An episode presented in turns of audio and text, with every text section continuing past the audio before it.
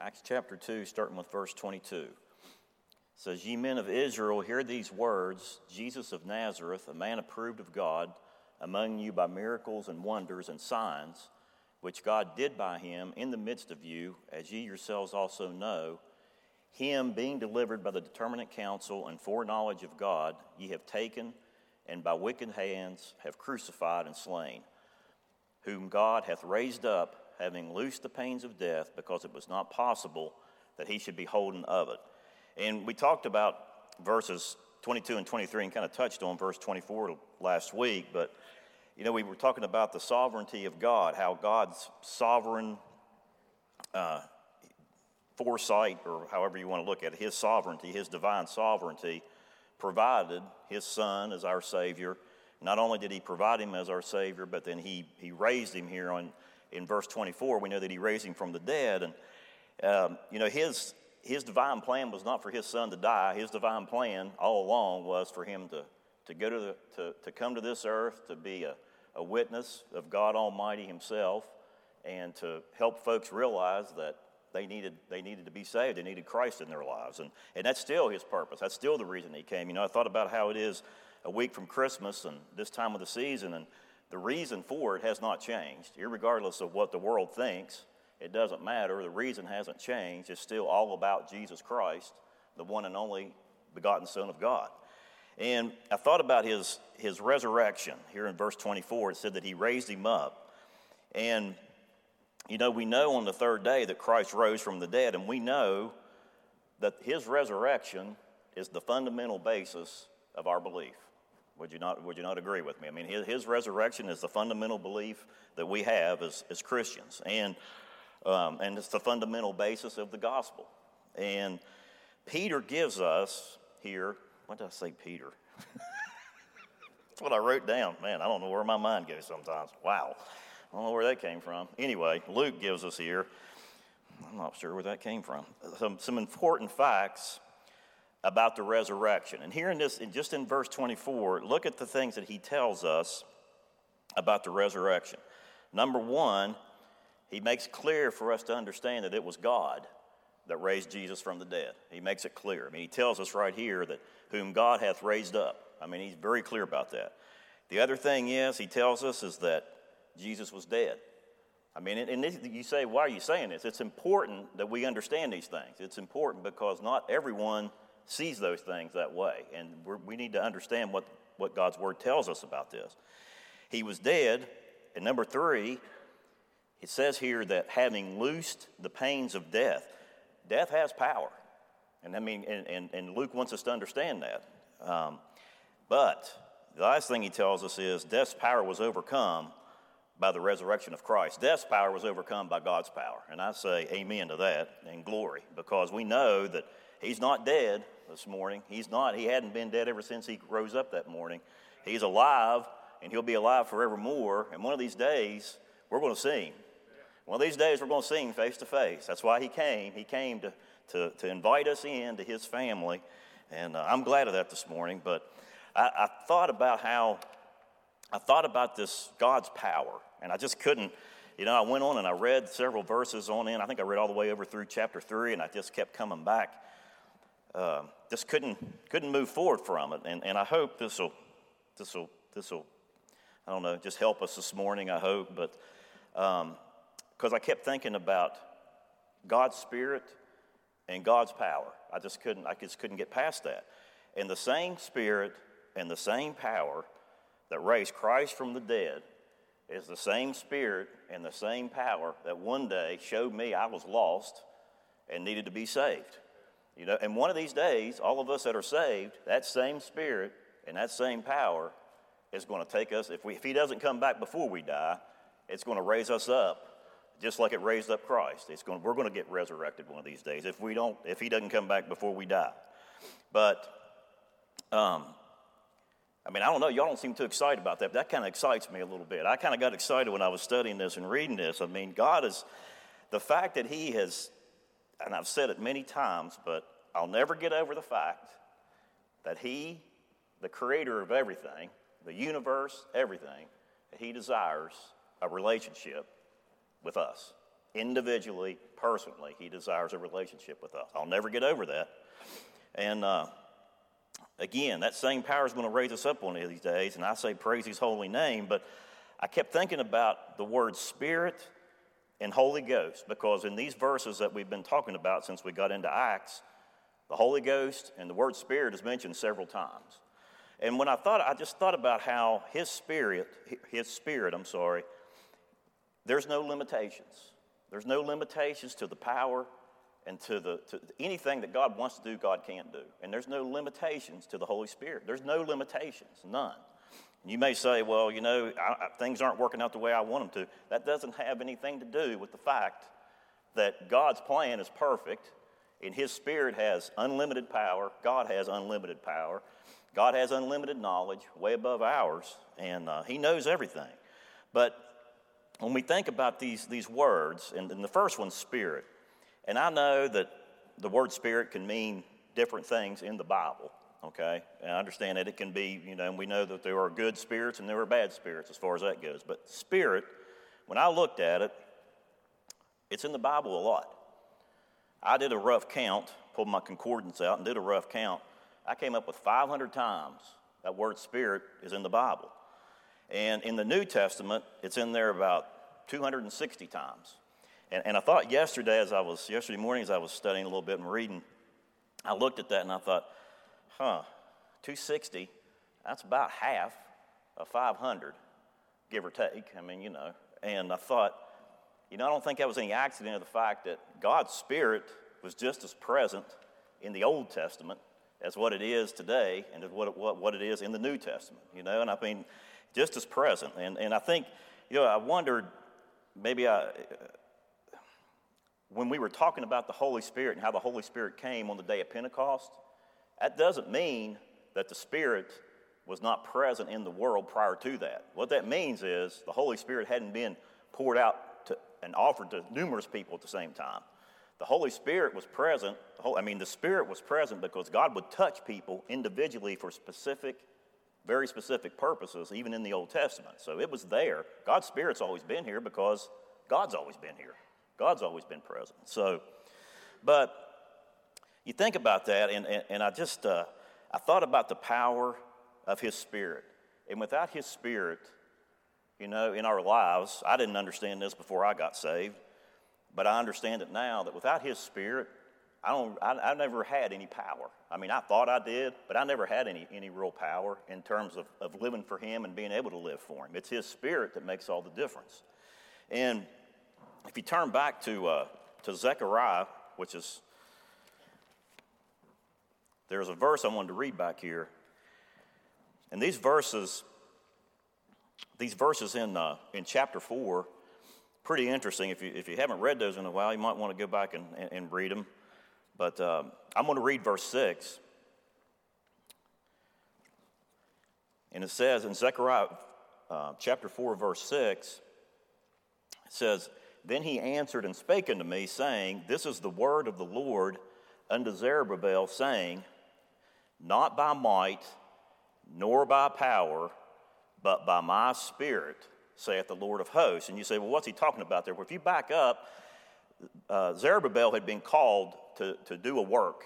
Actually, he'd been called, from what, I, from what I recall, was he was one of the, one of the first group of people to be to come back uh, out of the from Babylon from captivity, if I'm if I'm recalling correctly, to actually build the temple itself back. Now I know Nehemiah and, and Ezra they were talked about rebuilding the walls, but this was actually to rebuild the temple. But anyway, if you go up in here in the, in the, in the earlier verses here, it, it talks about a candlestick and it talks about olive trees. And I started thinking about how the oil from the olive trees was used back in those days. And the oil was used, the key purpose, one of the key purposes of oil was to provide light. They didn't have any, they didn't have any other means for light. They'd used oil to provide light. And, and he talks about this candlestick here, and this candlestick has, you know, this is prophecy that has to do with, with other things besides what I'm talking to speak of. But I thought about the golden candlestick that was in the tabernacle, is what I thought about. And I thought about the fact that that golden candlestick was there for what purpose? was to, well, there was a couple of purposes, but it held lamps that provided light. And the source of that light, again, is the oil. And I thought, you know, it talks about His Spirit, about God's Spirit here in chapter 4. And I thought, you know, His Spirit, His anointing, in order for there to be anointing, there's got to be oil. And in the Bible, oil is represented, I mean, the Holy Spirit is represented by oil, okay? And to me, the Spirit of God is represented by the oil. And, and I thought how that that's still true today. And when somebody has a need, you know, we're a church that believes in prayer, no doubt, but when somebody has a need and is maybe and wants a seeking a, a closer touch or, or, or a health issue or something, I mean, they may request to be anointed, right? And I thought how that, that oil itself, it does not have any power in and of itself, but that oil represents the presence of God's power, is what that represents. And the same way here, he was telling him that, look, he says, not by might nor by power, but by my spirit. What, him, what he wanted him to understand was, you can't do this. I may have called you, but you can't do this on your own. You know, we can't live the Christian life on our own. We can't do service for Him on our own. It takes the Spirit of God within us so that we can live for Him. And when it says not by might nor by power, it's very clear what he's saying, what he's saying is that that might is human ability. That's what that means. It's talking about by might. And by power, that's talking about human strength. Human strength and human ability is not needed in the service for the Lord. What is needed is reliance upon His Spirit, and He will provide the strength and the ability, whatever is needed. He'll, he'll equip us to do whatever He needs us to do, but we've got to rely upon His Spirit. If His Spirit's not on us, if His presence is not in our lives, then we're not going to be able to serve Him, or we're not going to be able to, to perform the things that He wants us to perform for Him, the, the work that He wants us to do for Him.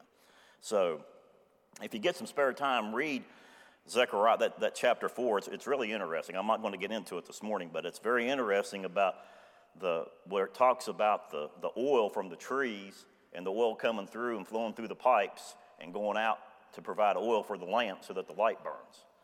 You know, and you think about the candlestick in the tabernacle, I mean, to me, that's a picture of Christ. I mean, you know, I mean, y'all can agree. I mean, tell me if you don't agree, but to me, that's a picture of Christ and, and the light you know, J. Vernon McGee, I can't remember exactly how he said it, I didn't write it down, but he was talking about the, he was talking about the, the lamp, the lamps, the light, being the Holy Spirit.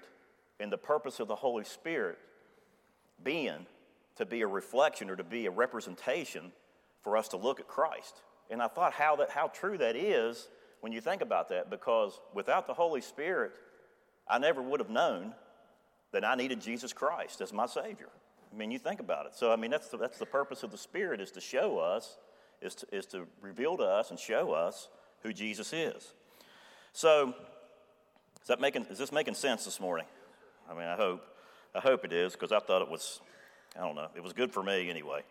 So, the Spirit of God is represented by the oil. And like I said, it's still true today. And without His Spirit, here's the key without His Spirit, there is no anointing. Okay? There is no anointing. And you think about how they anointed people in Scripture. And to me, there's two ways. There's, there's two things, and it still holds true today. There's two things. In Scripture, it was either they were either anointed materially with oil, and to me, that was kind of the, I would think in terms of the Old Testament like that. Or even today, when we, when we take the oil and, and, and Pastor Tom or Josh or Greg or whoever and puts that oil, and to me, that's the material part of it. But then there's also the spiritual part of the Holy Ghost, okay? And that's the other anointing. So that's the two things. But without that, again, we can't serve the way He wants us to serve. So in uh, the anointing is what I kind of got drawn to, and that's in 1 John chapter 2. I'm hoping this is coming together. This made sense when I was studying it. So. 1 John chapter 2 talks about the anointing. And it's talking about us as believers, the fact that we've been anointed, and the reason that we've been anointed, the reason we've been touched is because the Holy Spirit has come into our lives when we ask Him to come into our heart, into our life, and save us. The Holy Spirit came in, and we've been anointed with the Holy Spirit. And if you look at uh, Well, he's drawn, he's drawn a correlation here, so I'm going to start reading in verse 18. It says, Little children, it is the last time, and as ye have heard that Antichrist shall come, even now are there many Antichrists whereby we know that it is the last time. They went out from us, but they were not of us. For if they had been of us, they would no doubt have continued with us. But they went out that they might be made manifest that they were not all of us. You know what he's saying right there? He's saying, you know, some people may look like they love the Lord, but deep down inside, they don't really love the Lord, and eventually it's going to show. But, let me go on. But ye have an unction from the Holy One, and ye know all things. We are to, we are to have the ability to be able to ascertain that, right? I mean, we, we ought to know if somebody is, is, is, is real or not. That's, I don't know what else to say other than that. We ought to know that. And if, because we have the Spirit in us, God's given us the ability, God's given us His Word and His Spirit and His presence to understand and to be able to tell what is truth and what is not. And I'm talking about that truth covers a lot of, a lot of ground.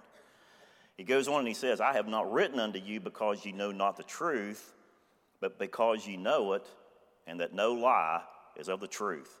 I'm glad today, as always, this word, if, you, if you're ever wondering, is something right or is something wrong? Is something true or is something false? All you got to do is look in this book right here because this book will always tell you what the truth is. Always. He says, Who is a liar but he that denieth Jesus is the Christ? He is Antichrist that denieth the Father and the Son. Whosoever denieth the Son, the same hath not the Father, but he that acknowledgeth the Son hath the Father also. Let that therefore abide in you which ye have heard from the beginning. If that which ye have heard from the beginning shall remain in you, ye also shall continue in the Son and in the Father. And this is the promise that he has promised us, even eternal life. Listen to what he says These things have I written unto you concerning them that seduce you. And here's the key But the anointing which ye have received of him abideth in you.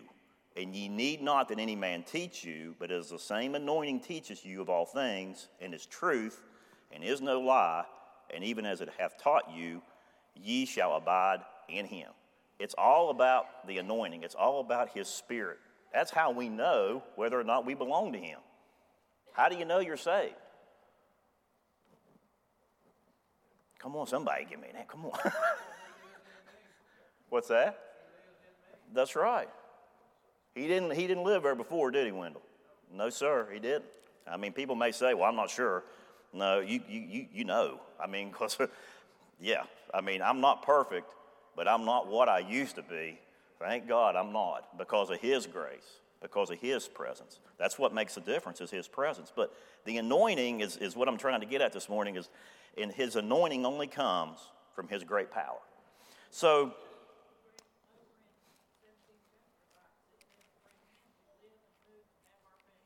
That's right. That's right. That's exactly right, Thelma. That's exactly right. I wouldn't be standing here this morning if he wouldn't have given me the strength to get up out of bed, get in the car, and drive here. You know, people say, "Oh, I did that on my own." No, you didn't. no, that's like saying I generated the breath that I'm breathing. No, every breath, every heartbeat, everything that we have, literally being here, He's given to us. You know, so I'll tell you what, I don't, I don't thank him enough, I can tell you that. But, so, the Spirit, and the other word I thought about was the Holy Ghost. And we talked about, we talked about the Holy Ghost some, and, and, and it's in the verses, like I said, in, in these other verses here in Acts. But when I thought about that, I looked at it, and it, it's 90 times in the New Testament. But the very first appearance is what got me. And I thought, you know, I believe this is what I'm supposed to share this morning because I think God has brought us here because it's a week before Christmas. And that first time that the Holy Ghost is mentioned in the New Testament, does anybody want to tell me where it is? I'll tell you. It's in Matthew. Hmm? That's right, when Jesus was conceived, in Matthew chapter 1. So let me turn there and read a verse or two. But I thought, you know, and I'll just say this as I'm turning, it all comes down for us as individuals, for us, it all comes down to his birth. You know, for us to be able to, to be part of his family, it all comes down to his birth. It all comes down to his presence. It all comes down to his spirit being with us. Without his spirit being with us, we're not of his. We're not part of his. And in Matthew 1:18 it says, "Now the birth of Jesus Christ was on this wise, when as his mother Mary was espoused to Joseph, before they came together, she was found with child of the Holy Ghost." And then if you go on down the second time, I believe it's used, it's right down here in verse 20, talking about Joseph, and said, But while he thought on these things, behold, the angel of the Lord appeared unto him in a dream, saying, Joseph, thou son of David, fear not to take unto thee Mary thy wife, for that which is conceived in her is of the Holy Ghost. And, you know, Jesus himself tells us in the Bible that he came to fulfill the purpose of the Father. Right? That's why he came. Now, I know he came to seek and to save that which was lost, but his purpose, whole time he was living, whole time he was here, was to fulfill the Father's purpose. So, and I thought about how the Holy Ghost and the Holy Spirit have the same purpose. It's to fulfill the will of the Father, right? To, to fulfill the will of the Father, to make known the Father's purpose in each of our lives. I just kind of thought about that. I mean, I, I don't know, but have you ever thought about it that way? I mean, I know we can't be saved without it, but have you ever thought that everything that He does, that the Holy Spirit does, everything that it moves upon us and shows us, is coming from God the Father? One and the same, of course, but, but His purpose in each of our lives is to make known the Father's purpose in our life. I mean, I think that's just, I don't know about you all, but I think that's pretty special that He cares. I mean, the Holy Spirit, He's our helper, right? He's our helper. He's, he's the one that guides us and helps us to live and to do the things that God the Father would have us to do, the way He would have us to live. And um, I'm going to go to John, the Gospel of John, chapter 16. Read a few verses this morning.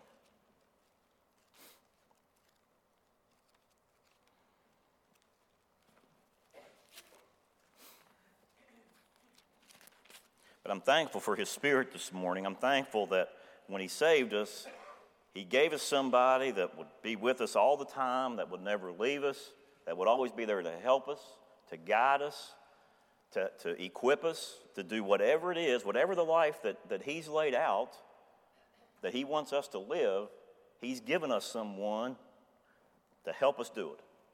I mean, I, I, I mean, I'm thankful for that this morning. But John chapter 16, Verse 13 says, Howbeit, when he, the Spirit of truth, has come, he will guide you into all truth, for he shall not speak of himself, but whatsoever he shall hear, that shall he speak, and he will show you things to come. He shall glorify me, for he shall receive of mine, and shall show unto you, and shall show it unto you. All things that the Father hath are mine. Therefore said I that he shall take of mine and shall show it unto you. And if you go back to John, turn back a page, well, maybe you don't even have to turn back a page.